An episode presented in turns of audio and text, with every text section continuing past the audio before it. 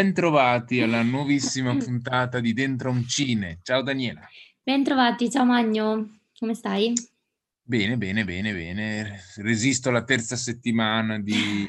Anche se questo fine settimana è stato il primo in cui ho incominciato a patire. Sì, anch'io. Cioè, finora ero andato bene. Mm. Poi sto weekend, eh, sì. Sì, hai cominciato un po'... A me o- oggi ho iniziato a... Oggi ho iniziato a prenderla male. dal ritorno alla zona gialla. Sì, buono. l'abbiamo saputo da tre minuti che tornavamo alla zona gialla. Era, era nell'aria.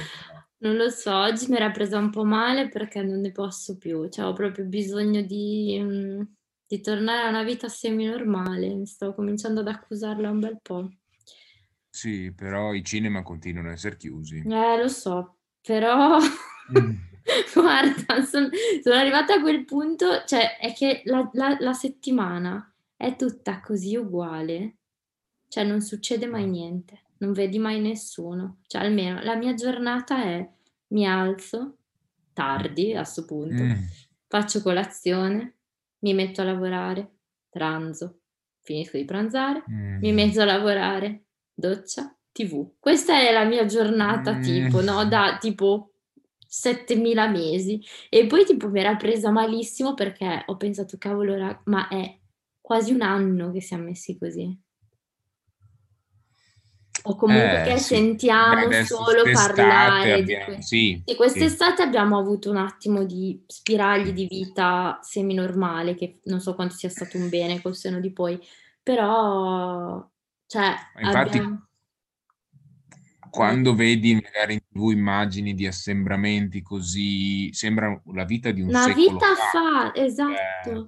Cioè, cioè, cioè, io non so te, cioè, io quando guardo qualcosa, un film, una serie, e vedo le persone fare una vita normale, sì, sì. Ho, ho, subito un attimo di, ehi, non si può, ehi, ma dov'è la mascherina?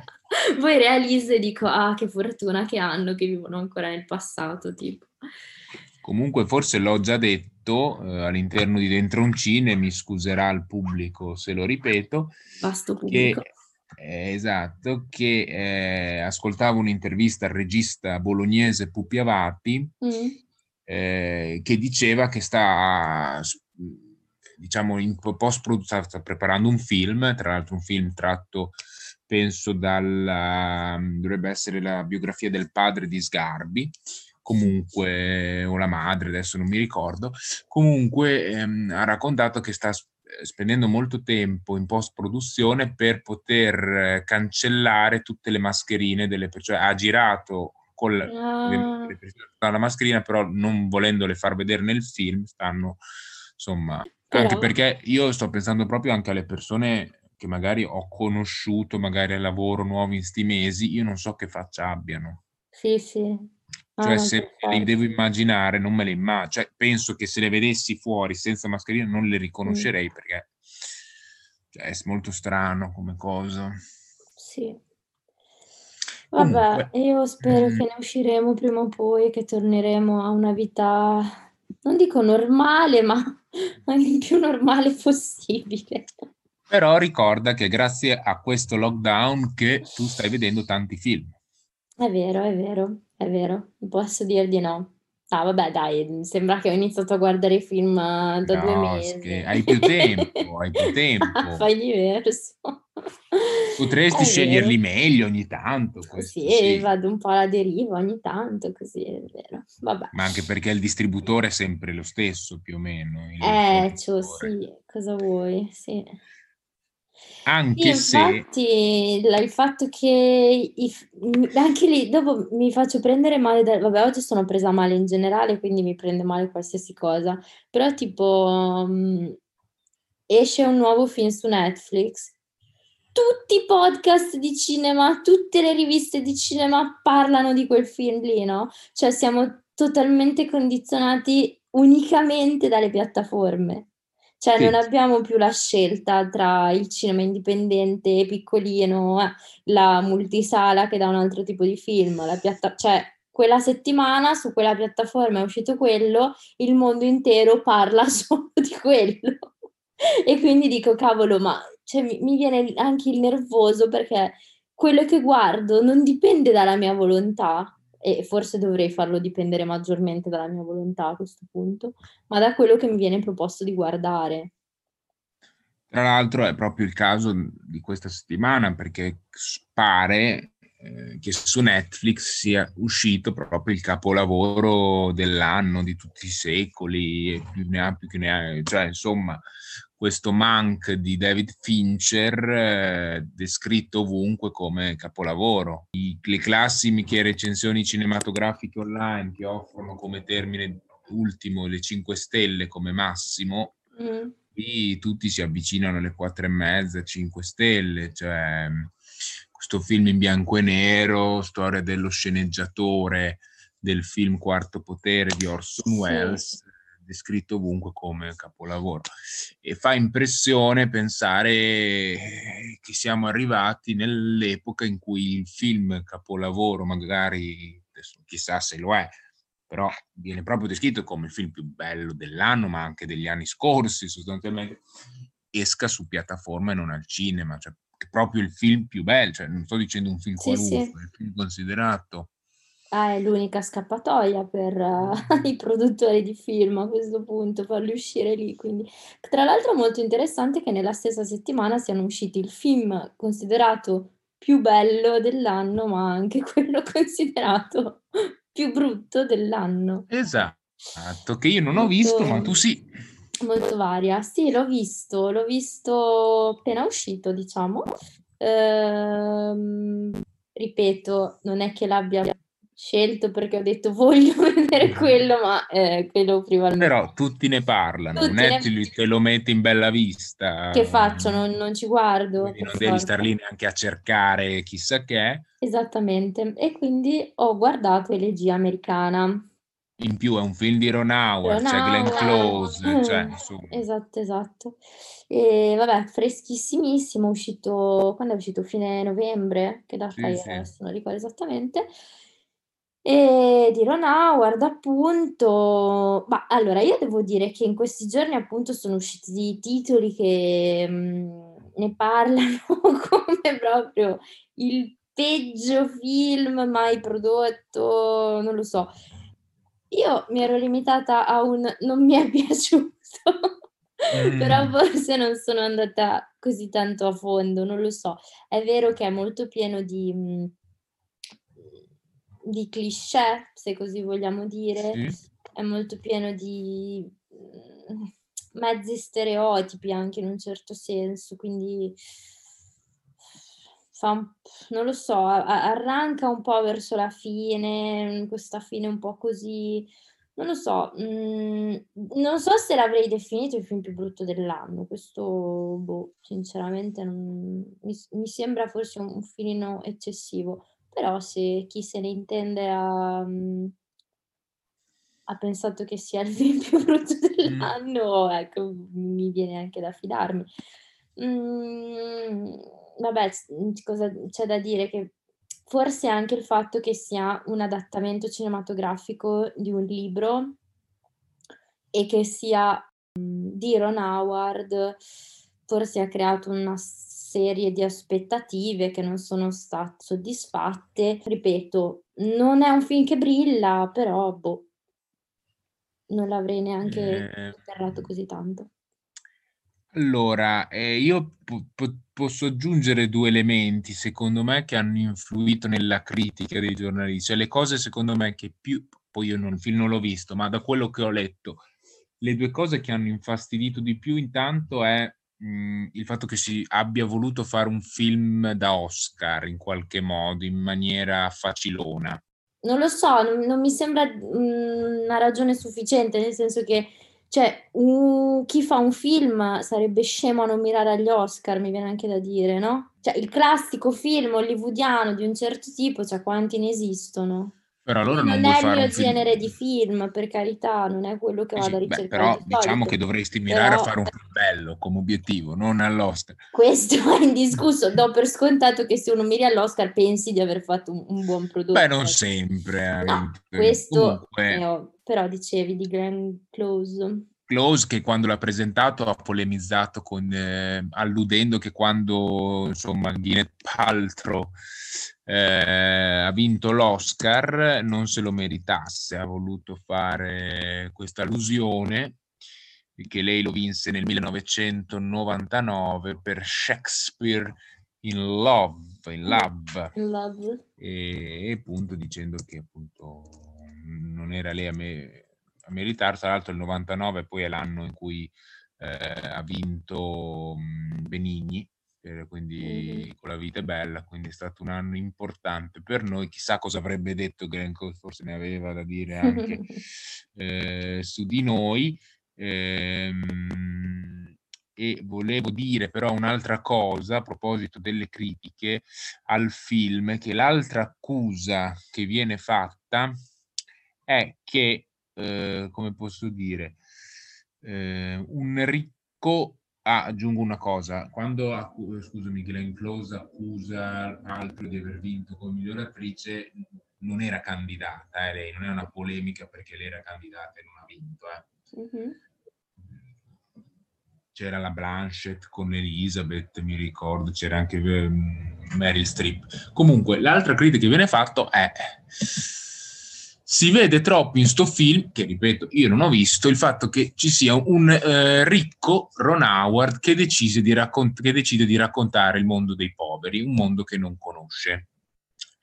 E a proposito di questo mi ha colpito ehm, la recensione di un critico che dice ai Romano si capisce quando i ricchi privilegiati che non sono mai stati poveri scrivono sceneggiature sull'essere poveri dal fatto che includono sempre scene in cui la carta di credito del povero viene goffamente data.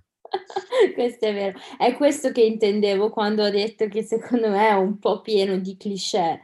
Eh, mi riferivo a questo, nel senso che ci sono quella scena lì anche mi è venuta in mente, c'è il protagonista al distributore, se non sbaglio, che cerca di pagare il, il pieno con una carta che viene rifiutata perché è povero. Insomma, e... sì, ci sono un po' di elementi di questo genere. Eh, c'è chi l'ha definito un poverty porn. Addirittura, chi? eh, NBC News. Sì, addirittura. Boh, non lo so, mhmm, a me è una cosa che che pia che che è piaciuta, ehm, cioè oddio piaciuta, nel senso mi mi fa piacere vedere quelle zone dell'America che non mhmm, non compaiono spesso nelle nei film magari, quelle un po' più abbandonate, quelle un po' più sì, sì, ma poi magari... L'America se... rurale, non saprei nemmeno come, come definirle, sì, sì, sono sì. tendenzialmente magari un po' più povere cla- degli, dei classici Stati Uniti che siamo abituati a vedere magari nel gra- classico film hollywoodiano. Poi, Passiamo... ripeto, questi sono tutti i pareri dei giornalisti, magari vai a chiedere alla gente e le è piaciuto. Sì, è che mi verrebbe da dire che è un po' senza infamia e senza lode, nel senso che non, non brilla per per niente di particolare, ecco. Mm, per quello che dicevo, mm, rimane lì in quella neutralità che sì, chiaramente non è un, una, un'accezione positiva, però mi sembra eccessiva tutta questa critica così positiva.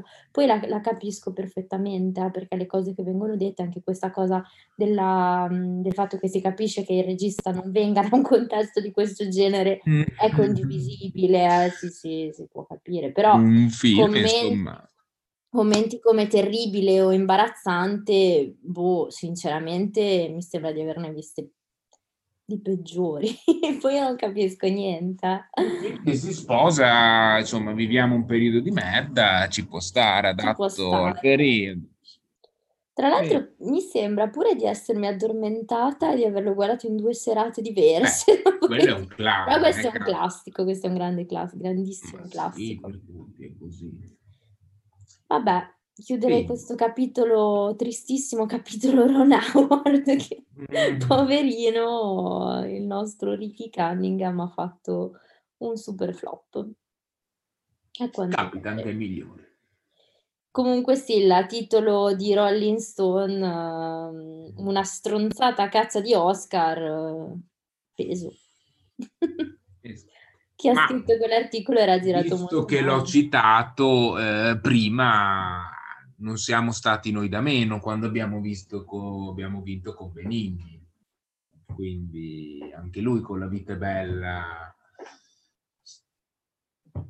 non avrò già parlato anche di questo, però vista la discutibile scelta del finale, l'idea che insomma appunto lui fa vedere il campo di concentramento liberato dagli americani, quando in realtà certo. sono stati i russi, però siccome fingere come i cattivi, gli americani come i buoni, la sensazione che sia stato un modo per ammiccarsi, mm.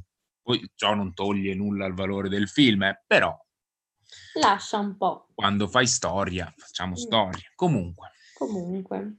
È un film eh... molto libero e va bene. Se ti Detto va, questo, sì, possiamo lanciare un, un bel brano? Proprio quella. Quale lanciamo, Magno? Dai, l'ultima volta monopolizzato. No, quella che hai pensato. Beh, elegia americano, un brano americano ci vorrà. Sì? Allora, sì. sai a me quel film lì cosa mi ha fatto ascoltare per una no. settimana? Johnny Cash, perché la prima scena è ambientata a Jackson. Beh, allora, Quindi io lancerei così, June Carter e Johnny Cash con Jackson. Ottimo.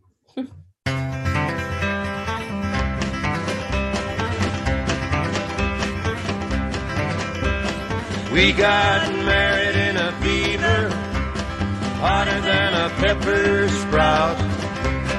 We've been talking about Jackson Ever since the fire went out, I'm going to Jackson.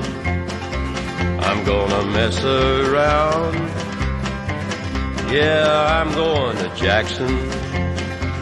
Look out, Jackson Town. We'll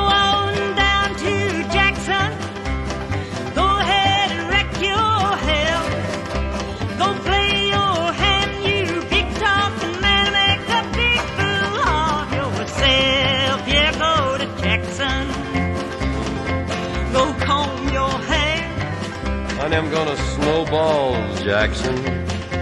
See if I can. When I breeze into that city, people gonna stoop and bow. Ah. All them women gonna make me teach them what they don't know how. I'm going to Jackson. You turn loose of my coat. Cause I'm going to Jackson. Goodbye, that's all she wrote.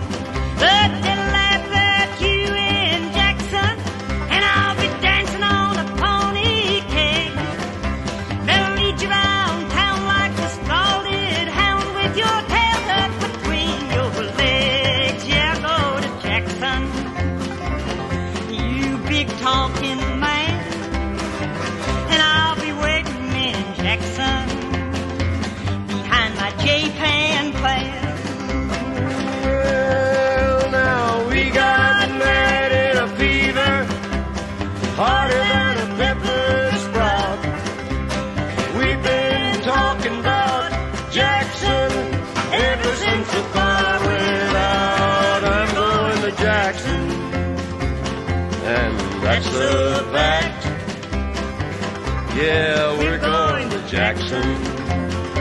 Ain't never coming back. Well, we got married in a fever, hotter than a pepper sprout. Honey, we've been talking about Jackson. Eccoci qua sul finire delle note di Jackson. E Magno, se sei d'accordo, io andrei avanti con, um, con la nostra chiacchierata uh, rimanendo sulla scia dei film brutti. esatto. E in questo caso non, non, è proprio un film brutto, ma è un film no. che parla di un film brutto. E non un film brutto, il il, brutto. il, il film a capo dei film brutti. Allora, domenica scorsa, eh, mentre pranzavo con gli amanti del cinese della sera prima, eh, mm. ho deciso di allietare il mio tristissimo pranzo mm. con un, l'ennesimo film che Netflix ha deciso di propinarmi. Ah, e io ci sono caduta subito. Quindi diciamo, il, adesso parliamo del film più brutto e del pranzo più brutto. Anche, Ma in realtà no, il pranzo in fin dei conti è stato carino proprio perché non è che ho visto il film più brutto, ma il film che parla del film più brutto. Però il pranzo faceva schifo, obiettivamente. Eh, il cinese riscaldato è sempre un po' così. Adesso che siamo giorno gialla puoi andare la domenica a mangiare dalla e mamma. vai, finalmente torno a mangiare. Meno la domenica, dai. sì, perché veramente il cinese, da, da soli a casa il cinese scaldato è veramente la cosa più triste del mondo. E così lì non devi neanche guardare Netflix dalla mamma. Dalla mamma, no. Allora, cosa ho guardato? Ho guardato un film che tu avevi già visto, perché sì. tu sei molto più all'avanguardia. Ho visto The Disaster Artist, sì. Che è un film del, del 2017 che è stato um, prodotto in diretto, insomma, James Franco, è una cosa divertente anche questa, che ha un mucchio di ruoli in questo film, perché ha diretto, coprodotto e interpretato, sì. il protagonista.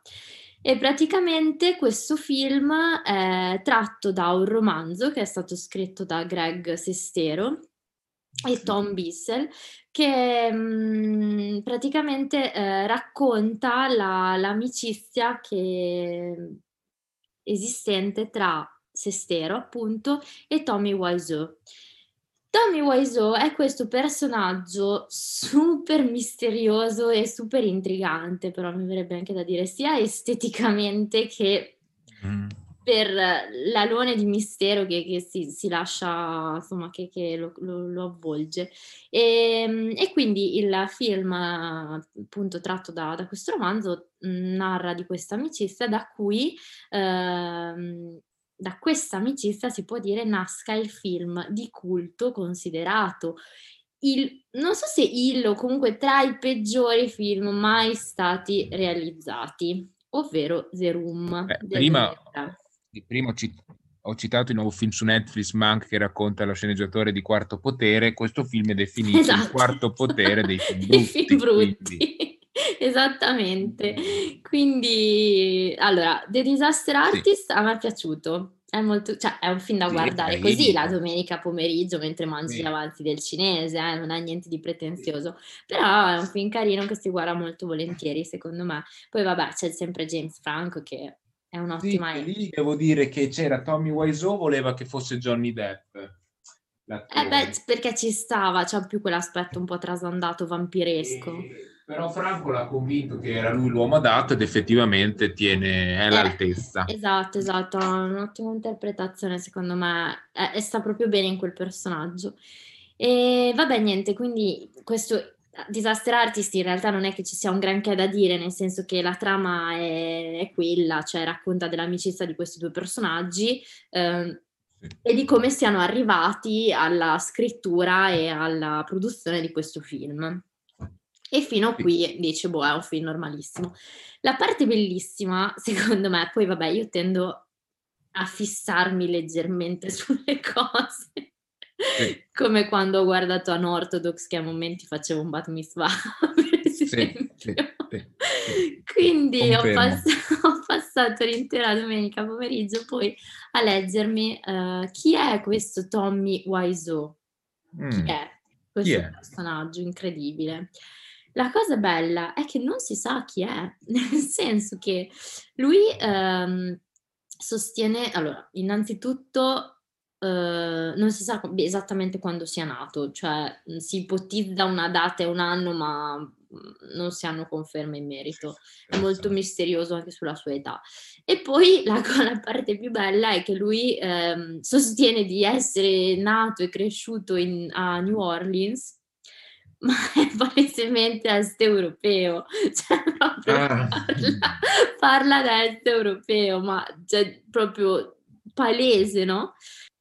E quindi niente, in realtà anche sulla sua vita prima eh, de, de, del cinema, non, non, si, non, si, hanno notizie certissime, si sa che probabilmente è nato in Polonia, poi ha vissuto per un tot in Francia, da cui questo cognome Wiseau mm, che si è autodato perché non è per niente il suo cognome.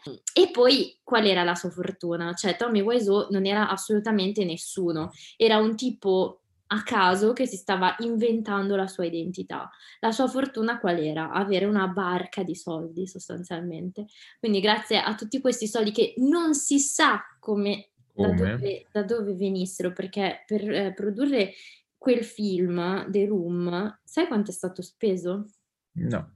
6 milioni di dollari che non si sa esatto, che tra l'altro ha incassato una somma ridicola, tipo una roba come 1800 dollari, ma solo ed esclusivamente perché Tommy Wiseau ha pagato un cinema per pro- continuare la proiezione per due settimane. Quindi, cioè, è, è, una cosa assurda.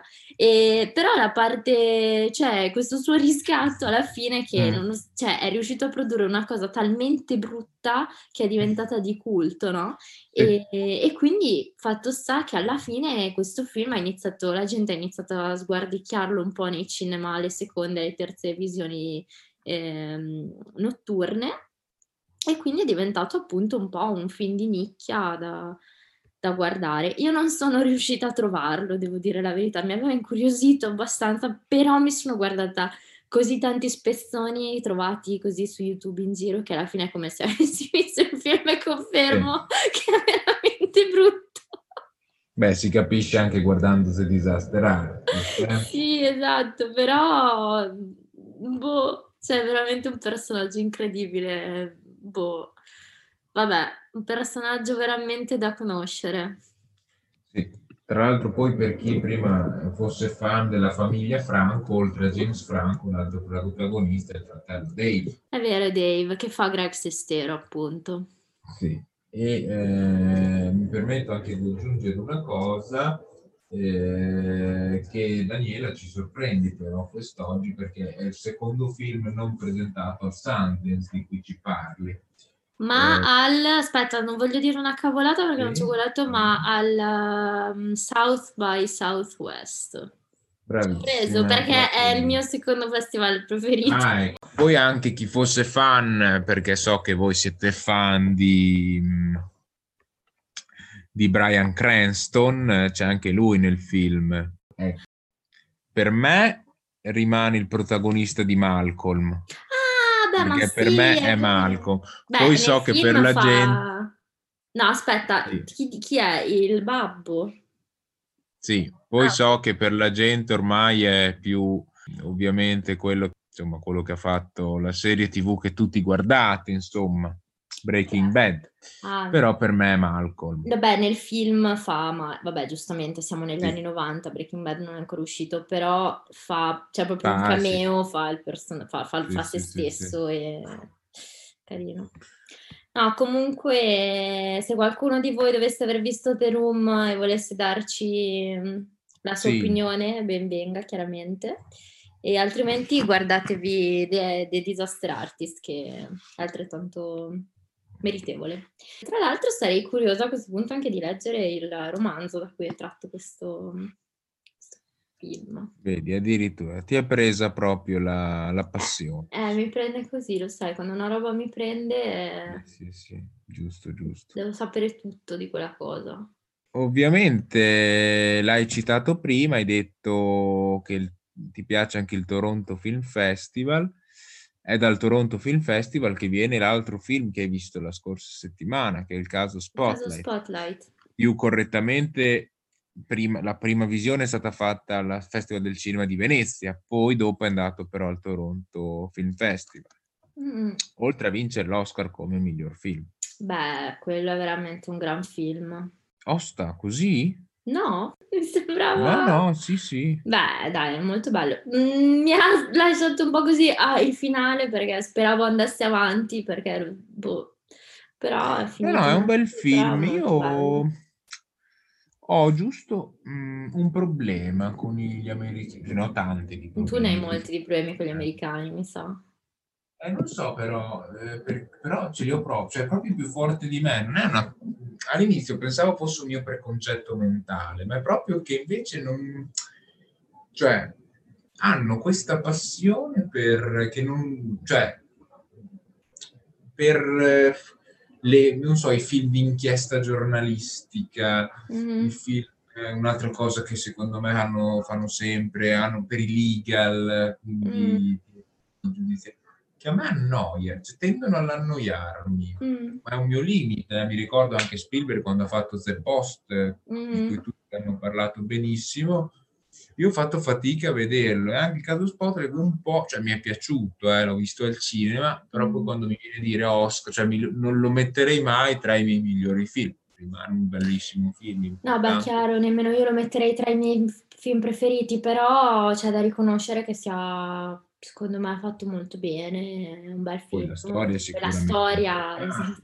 La denuncia, per chi non lo sapesse, ma tutti l'avranno visto, eh, dopo è un'indagine di un quotidiano, The Boston Globe, eh, su un arcivescovo Lowe, mm. che fu accusato di aver coperto vari casi di pedofilia avvenute in varie parrocchie ma tanti casi, cioè quello tanti che casi, lascia... All'autore di della, insomma, dell'inchiesta giornalistica gli è valso il premio Pulitzer, tanti premi, è l'ora di un pezzo. Che stavolta lascio scegliere a te. No, no, no, no. No? Vado io ancora? No, no, sì, sì, sì, sì, sì. Vado io allora, dato che mi lasci così questo, la bacchetta magica sì. delle canzoni oggi, vado con una banalità, una banalità ma che mi piace, quindi Giorgio Poi con Il mare d'inverno. Il mare d'inverno è solo un film in bianco e nero visto alla tv e verso l'interno qualche nuvola dal cielo che si butta giù. Sabbia bagnata, una lettera che il vento sta portando via. Punti invisibili rincorsi dai cani, stanche parabole di vecchi gabbiani. Ed io che rimango qui solo a cercare un caffè il mare d'inverno è un concetto che il pensiero non considera. È poco moderno, è qualcosa che nessuno mai desidera. Alberghi chiusi, manifesti già sbiaditi di pubblicità. Macchine tracciano solchi su strade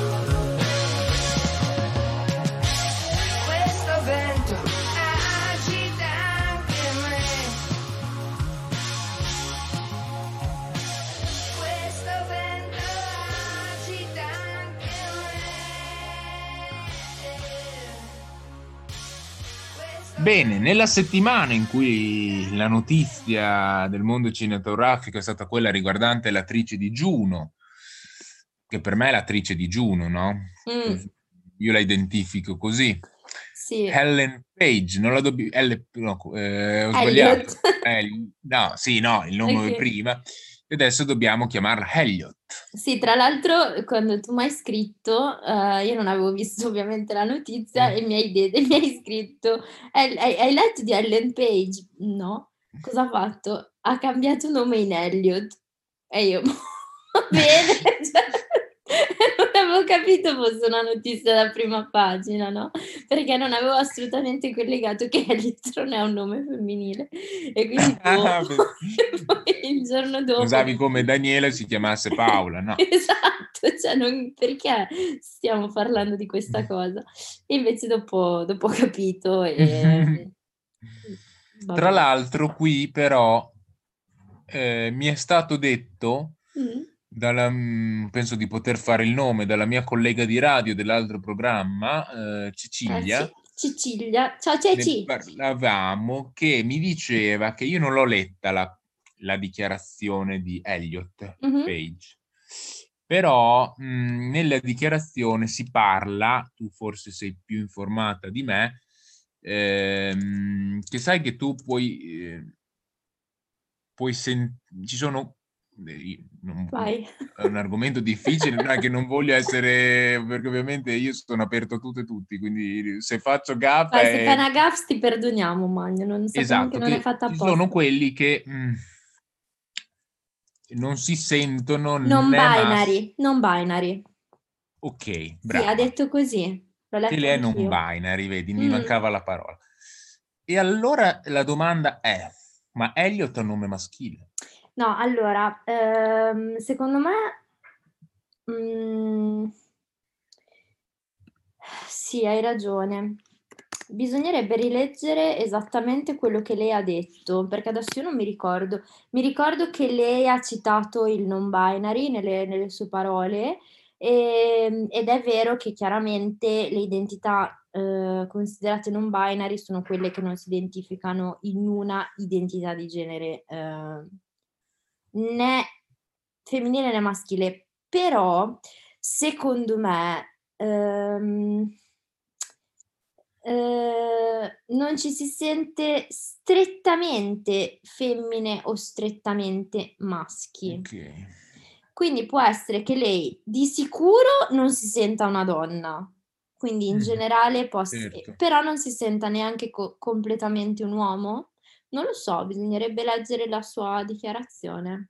E in, Italia, e in Italia, se io volessi scegliere un nome non binary, oltre al mio, che ho già, Andrea, cosa si può scegliere? Nicola. Nicola, beh, però siamo sempre lì, due nomi, non è che c'è molta scelta. Però Elliot è un nome da maschio? Sì, siamo sicuri. Perché a me non, ha, non, non mi ha fatto pensare subito a un uomo? Perché sono tonta io. No, forse. no, non lo so.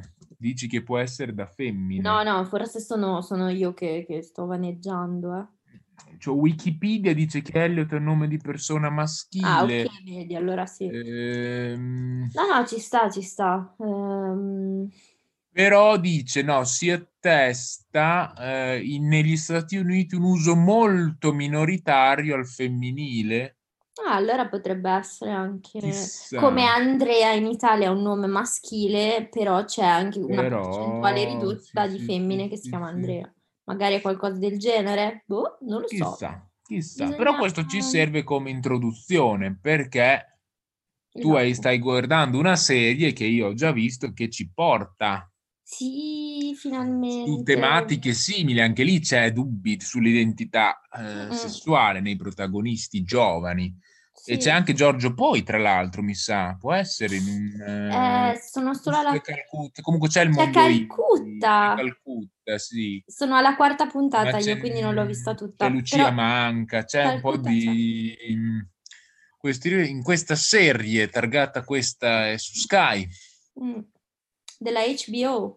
Tra l'altro HBO. era una vita che non guardavo una serie della HBO e è quanto mi piace la sigla della HBO. hai condiviso questa notizia con me in diretta. È vero. Molto, vabbè, mi, allora, la prima puntata, vabbè, scusa, andiamo per ordine. La serie, sì, la serie è We Are We Are, e, diretta da Luca Guadagnino e mm, niente, la, è ambientata sostanzialmente a Chioggia all'interno di una base militare statunitense, ma penso che ne avessimo già accennato in una delle scorse puntate sì. perché tu l'avevi appunto iniziata e ci stavamo chiedendo se sì. questo, queste basi fossero davvero così eh, nella realtà. Eh, non avendo finito la serie non mi sono documentata um, del tutto, ho solo letto che la base militare di Chioggia in cui è ambientata la serie non esiste, c'è una um, base militare lì vicino a, um, come si chiama, Bagnarola, no? Come si chiama? Non mi ricordo. Eh. Vabbè, un altro posto. Um, perché Luca Guadagnino è un fan del Triveneto, quindi in generale gli piace molto ambientare lì le, le sue cose. E, um, e, e, tra l'altro, insomma, avevo letto che era stato piuttosto faticoso anche ricreare tutte quelle ambientazioni esattamente come Guadagnino le voleva. Perché... Era nel Padovano, in Bagnoli. La... Bagnoli, Bagnoli, vedi, più o meno, sono andata vicino. E, um, niente, la prima puntata, SNI, Mhmm, non è che mi avesse proprio presissimo, però devo dire che non mi sta dispiacendo.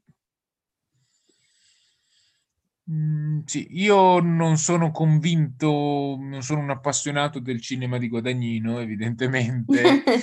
Ehm, trovo sempre bei colori, tutte curate Mh. 'ste scene, e poi la sostanza spesso mi manca, a me. Mh.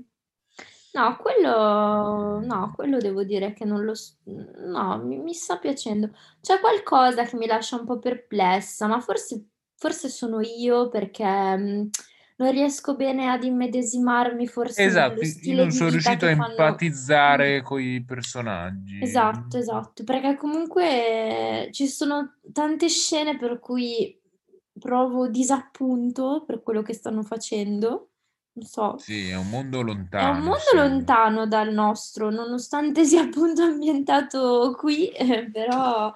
Ehm, e nonostante so. tu ti chiama Patella, e quindi chiaramente il Veneto ce l'ho nel casa. sangue, corre nel sangue. Mm. Eh, però sì, non lo so, adesso devo arrivare alla fine per dare un giudizio completo, però continuo a guardarla perché comunque sì sai certo. che i prodotti teen mh, mm, sono sempre mm, sì, sì, sì, una cosa che mi piace guardare durante i vari lockdown. Però sì, mm, non lo so, devo, devo ragionarci un po'. Spero di riuscire a empatizzare un po' di più con, con questi ragazzi. Comunque, invece tu cos'è che hai? Ah no, scusa, non abbiamo poi detto una cosa essenziale, secondo me, che mh, cioè era il motivo per cui avevamo iniziato a parlarne, che appunto in questa serie la tematica, mhmm, le varie tematiche lesbian, gay, ehm, trans, non binary e via dicendo sono abbastanza al centro dell'attenzione. E un altro dei motivi che mi fa un po' dire: "Mhmm, non lo so", Mh. è che ce ne sono troppi. cioè, ah. cioè, il fatto che, oddio, io non so ancora se il protagonista sia gay o meno, eh, però sì. che non sia esattamente eterosessuale mm. mi, sembra, mi, sembra, spiegato. Il fatto che all'interno dello, dello, stesso telefilm ci sia una coppia di, um, sì. di donne lesbiche che ha un figlio gay con l'amica non binary, uh, cioè sì, è, mi sembra un po', un po forzato. Un po' poco realistico. Cioè, oh, poi probabili- probabile che esista nella realtà, però mi sembra un pochino forzato, cioè come per dire voglio trattare questo tema e quindi ce lo metto dentro in tutte le occasioni. Mm. Cioè, boh, mi lascia un attimo così interdetta sta cosa però non, non so, ripeto, non sono arrivata alla fine, quindi magari non è gay, l'amica non è, non è insomma è etero e quant'altro. Io come dico sempre, io non ho nemmeno amici gay, perché siccome sai che non si può dire la frase ho un amico Ho un gay, amico- me- No, manco quello. Dove sono? Dove sono? Qua ce ne sono 45. Sì, è vero. Vabbè, comunque, no, Comunque. andiamo pure, pure avanti. Tu invece ci volevi parlare di un'altra cosa che avevi guardato. Sì, io ho visto Gli Agnamari, un film eh, che è uscito quest'anno e che anche lui ha previsto per marzo, poi il lockdown, perché è un film dedicato alla la, vice- la storia di Mario Mieli, uno dei primi attivisti del movimento omosessuale. ehm, l'anniversario della morte era proprio a marzo, ma a causa ovviamente emergenza coronavirus eh, è uscito nelle sale solo a luglio. È un film prodotto tra l'altro dalla moglie di eh, Pavarotti, Nicoletta Mantovani, Mm. e racconta appunto la storia di eh, Mario Mieli. Parte il film, la scena con lui al liceo nei primi anni se- 70, questo inizio molto forte, eh, dove l'insegnante chiede di fare un tema in cui parlare di in cui presentarsi e lui inizia così mi chiamo Mario o se preferite Maria e qui parte il film lui figlio di ricconi eh, una famiglia molto allargata quindi che chiaramente male accetta la sua omosessualità. Lui ha partecipato es- ehm, alla prima manifestazione pubblica del eh, Fuori, che era il Fronte Unitario Omosessuali Rivoluzionari Italiani, eh, che in quell'occasione erano proprio a Sanremo e manifestavano contro un, un congresso di sessuologia e l'immagine che appunto dava questo congresso.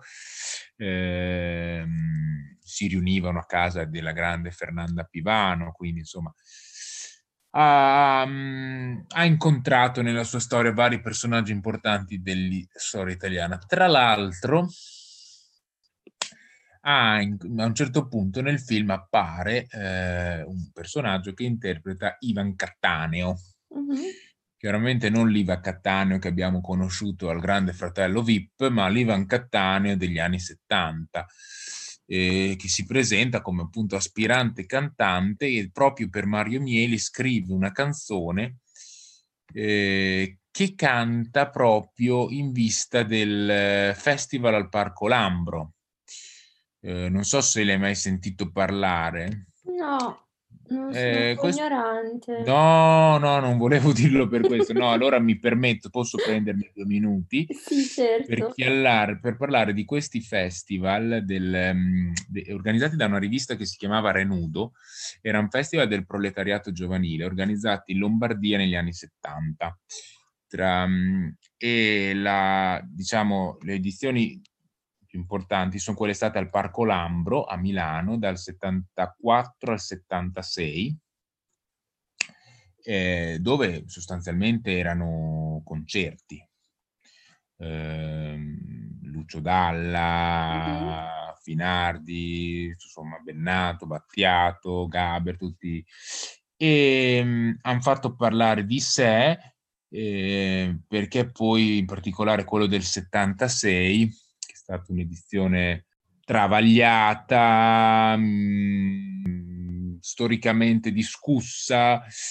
Eh, nel film si racconta l'esperienza eh, di Mario Mieli, appunto, che, a cui Biancatano aveva scritto una canzone per questo festival del proletariato giovanile nel 76 ehm, al Parco Lambro, ehm, che con il suo grido eh, lotta dura contro natura scatenò in realtà nella folla da un lato apprezzamento ma anche scandalo, cioè fanno vedere proprio eh, la reazione della gente e Mm. nel momento in cui canta questo brano di Ivan Cattaneo dal titolo Darling, insomma molti rimangono Scioccati. scioccati.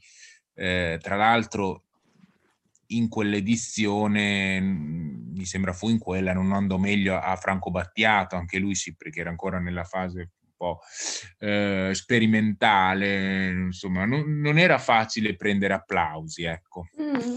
Però ecco un film, anche questo non lo definirei un capolavoro, però insomma io per approfondire la vicenda di un personaggio importante. Per, insomma, avevo detto che avevo letto questo libro sulla, sull'omosessualità di 700 pagine, eh, che va... È vero, a che Giovanni dall'Orto. Sei? Ho finito. Ah.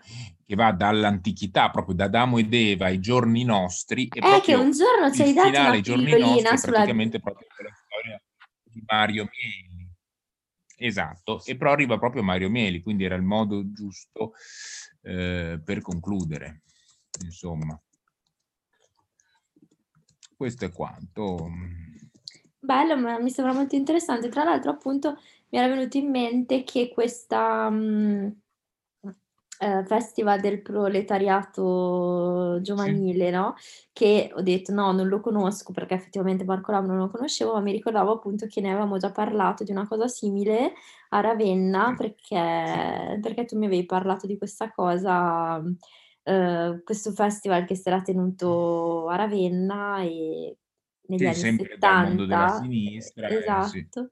Con, e mi, mi, ricordo che mi era rimasto impresso il, cioè il, prezzo, il, prezzo del biglietto, che adesso non ricordo esattamente quanto fosse, ma era sì, una roba tipo... Lire, eh, sì, esatto, sì. tipo 2-3 mila lire, ma c'erano tutti i nomi del cantautorato italiano dell'epoca, cioè era davvero davvero bello, interessante. Invece sì, e tra l'altro, sì. vabbè che lo stipendio che si prendeva era chiaramente un altro, Sì, sì, sì. però pensa... E tra l'altro, scusami se mi permetto un'altra cosa, a proposito di questo che mi è venuto in mente adesso, eh, di questo festival al Parco Lambro di cui dicevo, ne ho visto recentemente un'intervista a Eugenio Finardi che era insieme agli Area uno dei big che si esibì a Milano e, ehm, e, racconta come l'ultima edizione del Parco Lambro del 76 fu, lui dice, io ho dei ricordi agrodolci di quell'evento, di cui ero organizzatore e fu un evento importantissimo, ma fu anche l'inizio, cioè fu la, la fine dell'innocenza, l'inizio della follia, dell'impazzimento. Eh, perché dice prima erano organizzati da questa rivista questi festival a Zerbo, che era un paesino lombardo, ma erano cose piccole. Mm-hmm. Era l'underground, sì. poco più che concerti. Quando ci spostammo al Parco Lambro, arrivarono le telecamere. Mm. E questo fu la follia, lui dice, perché dice, mh, mm, cambia tutto. Se due stavano solo litigando, davanti alle uh-huh. telecamere si menavano. Se uno era mezzo nudo, davanti alla telecamera si spogliava del tutto. Eh, dice, mh, mm, prima le, no, dice, le feste che facevamo erano l'espressione di una certa Italia, lui dice, che guardava il mondo, cosmopolita, innocente. Quando diventa evento di massa attirava tutti e così saltò tutto. E e dopo di lì entrò l'argomento eh, droghe, perché dopo in, nel, nell'influire, nel far saltare tutto, eh, ci fu anche quello. Mm-hmm. Infatti dice, quando lui dice io andai sul palco, cantai la mia canzone di maggior successo, all'epoca la musica ribelle, e dice quando scesi dal palco uno mi diede una sberla e mi gridò fascista, quando musica ribelle era un brano eh, di ribellioni, insomma. Certo. E quindi dice alla fine l'obiettivo non era più la politica, ma la perdita assoluta di ogni inibizione, insomma. Mm-mm. Sì, sì, sì. Basta, non volevo Comun... attaccare il sermone. Insomma. No, no, figurati, intanto che ti ascoltavo stavo leggendo appunto chi, chi fosse presente a quel festival a Ravenna, ah. no? della ah, ah, trovato, giovani comunisti, sì. Ehm, vabbè, in primis, ovviamente, Inti Limani. Eh beh, quelli piacevano anche se facendo magari ti annoiavano. Tra l'altro io è, è, sin da piccola che mio, mio, babbo quando mi deve prendere in giro per la musica che ascolto, certo. eh beh, sì. che ascolti gli intillimani. Ci sta. Vabbè, poi PFM, Banco del Mutuo Soccorso, Rino Gaetano, Guccini, Dalla, Finardi, Bennato. E insomma, Ma tra l'altro, 3.000 lire era l'abbonamento. Ecco. Quotidiano era 700 lire, l'abbonamento erano quante? Nove Anche... serate di concerto. Ma va là, cioè. veramente? nove serate, cioè nella prima c'avevi Lucio Dalla Agliara, nell'ultima avevi John Betts.